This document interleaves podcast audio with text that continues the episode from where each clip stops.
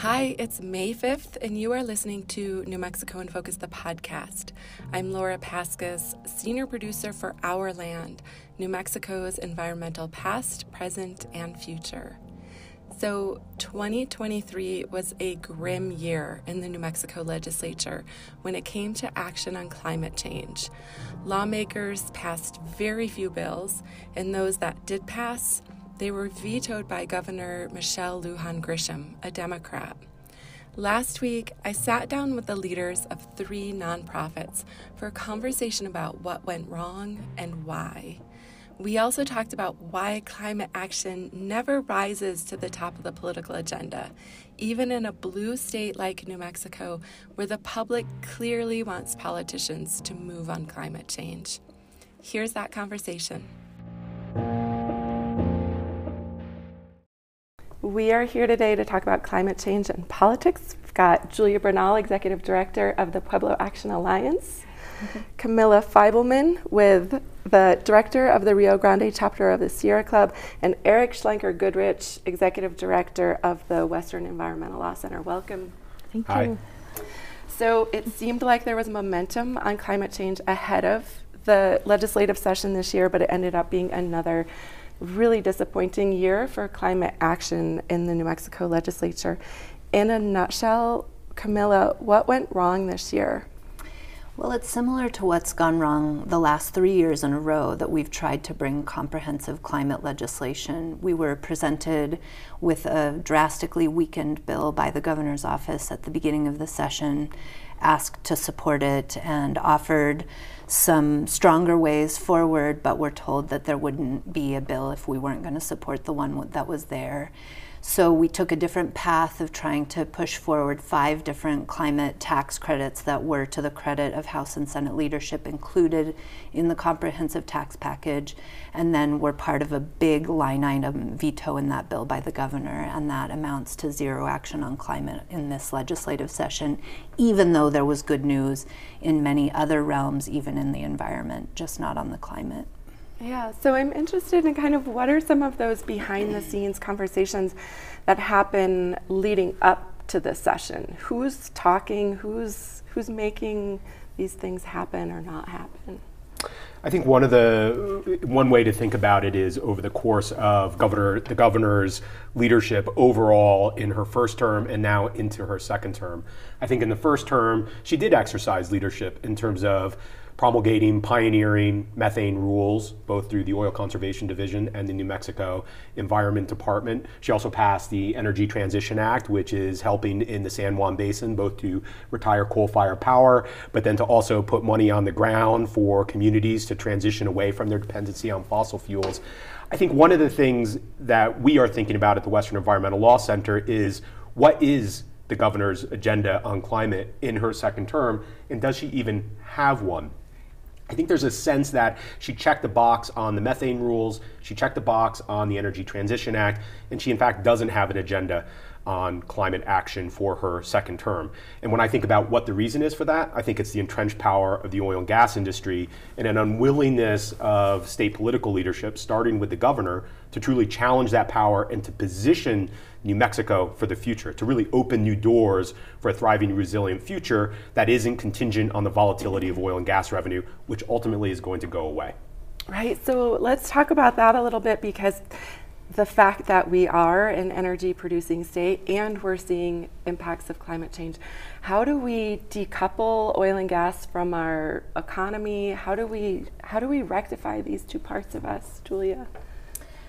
Well, I thank you, Erik, for what you had to say. I feel like there, in a, in a sense, like I feel like she does have an agenda where it's based on um, supporting fossil fuels still and using utilizing what are called you know market-based mechanisms to allow the continuation of fossil fuel industries um, so appeasing to that constituency in New Mexico, because of course we all know that New Mexico is very and severely addicted to fossil fuel revenues.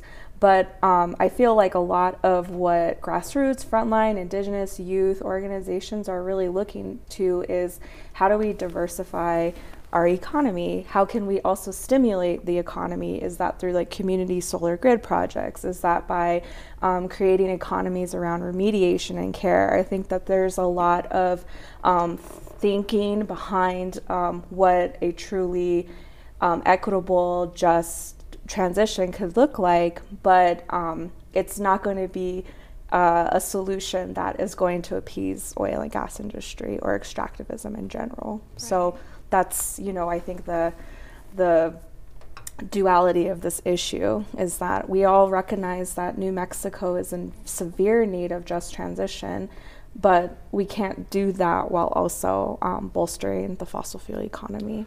And if I could, if I may, you know what Julia says also reminds me that in fact maybe there is an agenda, and one of that part of that agenda is fossil gas, hydrogen. You know, it's interesting that on Friday after the session, she vetoed the five tax credits, and then on the Monday, the next business day, that she then submitted through her agencies a 1.25 billion dollar hydrogen hub proposal that very much was grounded in fossil gas hydrogen. And the way at least we think about hydrogen, and I suspect Julia echoes this, is that that is a way to perpetuate our dependency on oil and gas, not a way for us to transition away from that dependency, and not a way to truly address climate action in support of frontline communities. Right. So I feel like, you know, especially after a year like 2022 that was hard on many New Mexicans in climate related ways. You know, people are sad, people are overwhelmed, they want to do something.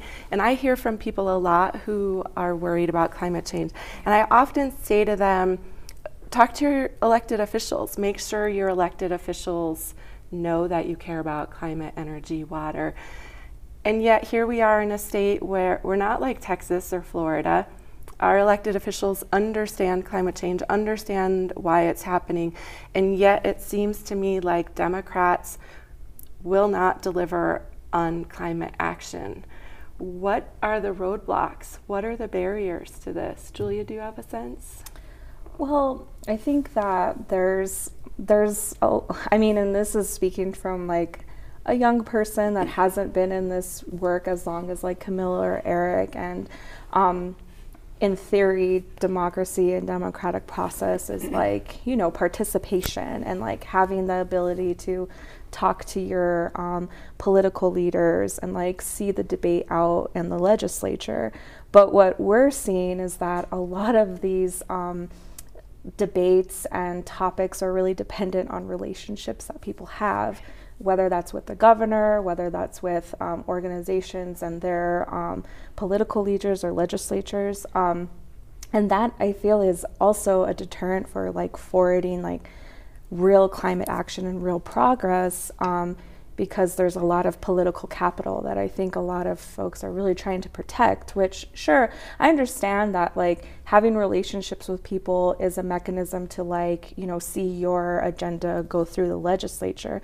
But like let's have let's have the debate. Let's like see how democracy is supposed to work without, you know, getting in the way of um, personalities or relationships. Mm-hmm. I could Oh, Camilla. Well, I'll just add a little bit. You know, I think after the governor vetoed those five tax credits, you saw an outpouring of grassroots community concern onto the opinion pages, full pages of letters to the editor asking why in a year like last year, where we saw massive fires at one point in every county in the state, generational homes burned, flooding as an after consequence if we do not do something now, we are talking about agricultural collapse. We are talking about skyrocketing food prices. We are talking about leaving our kids an uninhabitable landscape. And I think that there was a calculation this year in the governor's office that she could cut the budget by cutting um, progress on climate through the tax package. And I think the clear answer from our grassroots all around the state is that that will not work when it comes to those relationships, what we are doing is asking our members to reach out in a very personal way to their legislators. You know, we made some good progress in the legislature on um, banning the transport of high level nuclear waste here, finally getting a permanent fund for conservation efforts. And I think legislators more than ever are hearing from their constituents saying, you've got to do something hard. You know, we got we did voting rights, we did gender affirming abortion care. Um, but when you're standing up against the well moneyed oil and gas industry, it's going to be that much harder.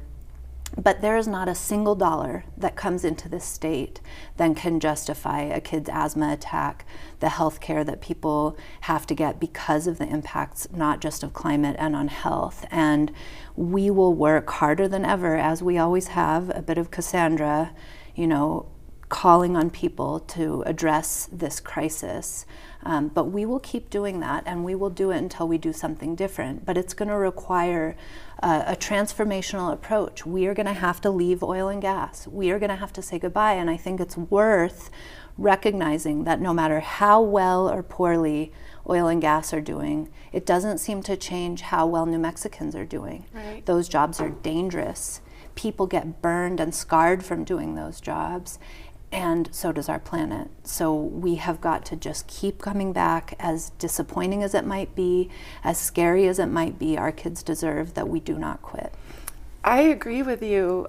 And I don't understand how the potential for sort of planetary destruction doesn't rise to the top of people's political agendas. But it, it just feels to me like something needs to change because you know I started covering the environment in the Richardson administration and you know we went through mm-hmm. 8 years of a Republican governor where bills weren't going to get introduced because she wasn't going to sign them.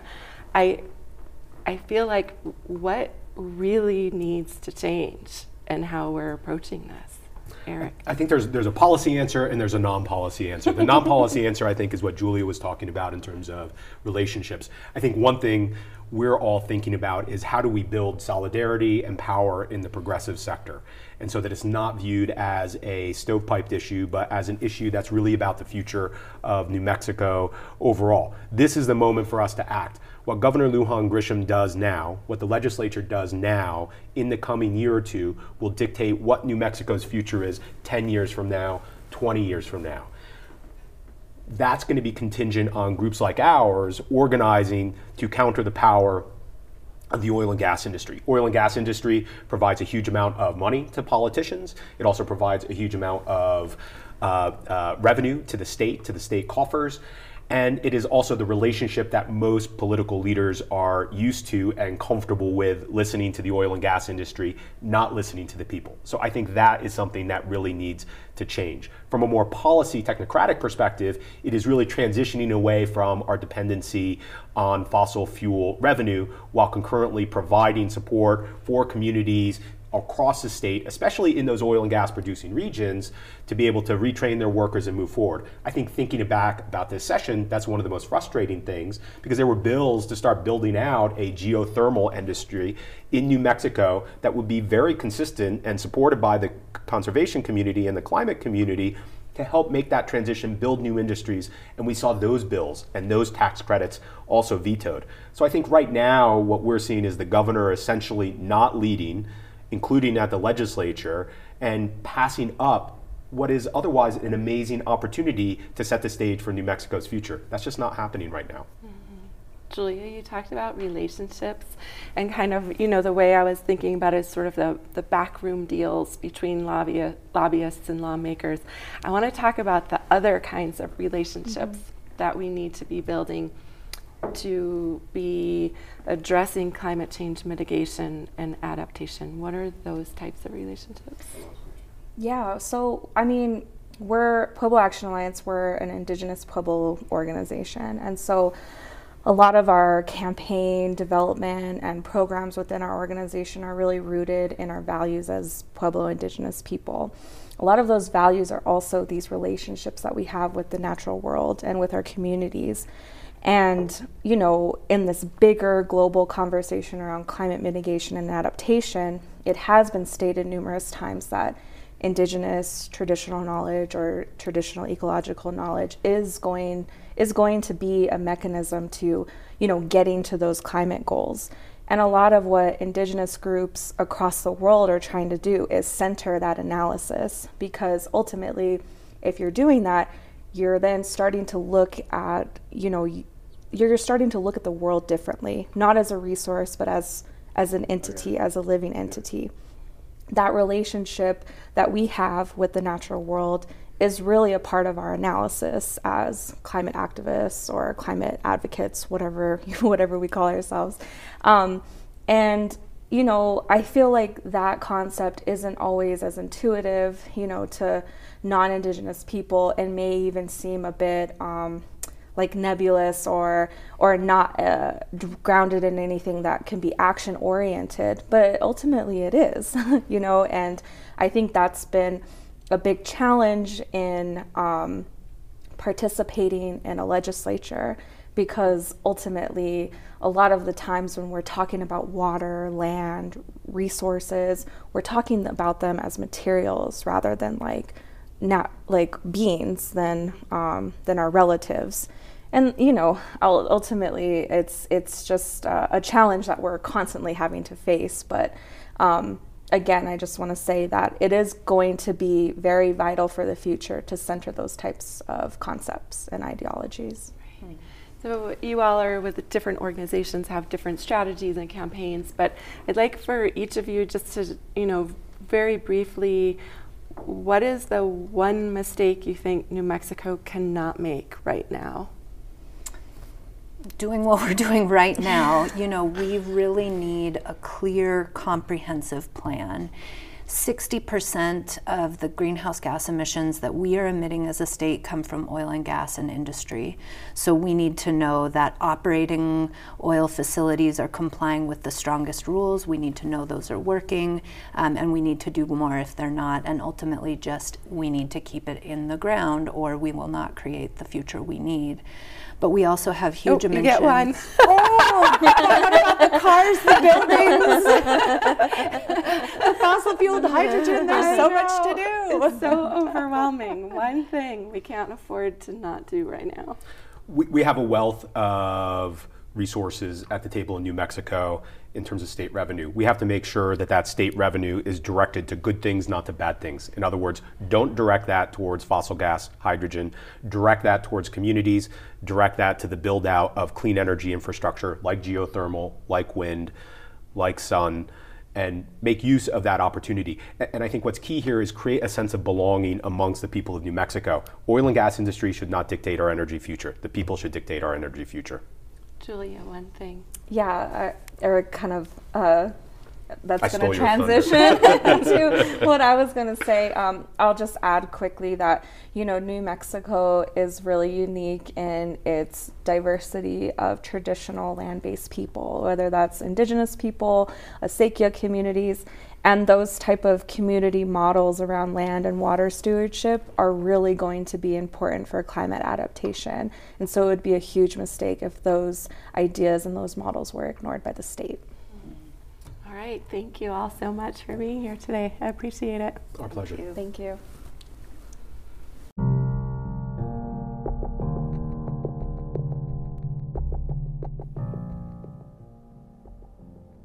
Thanks for listening. You can find Our Land all over the place on the PBS app, YouTube, and Instagram.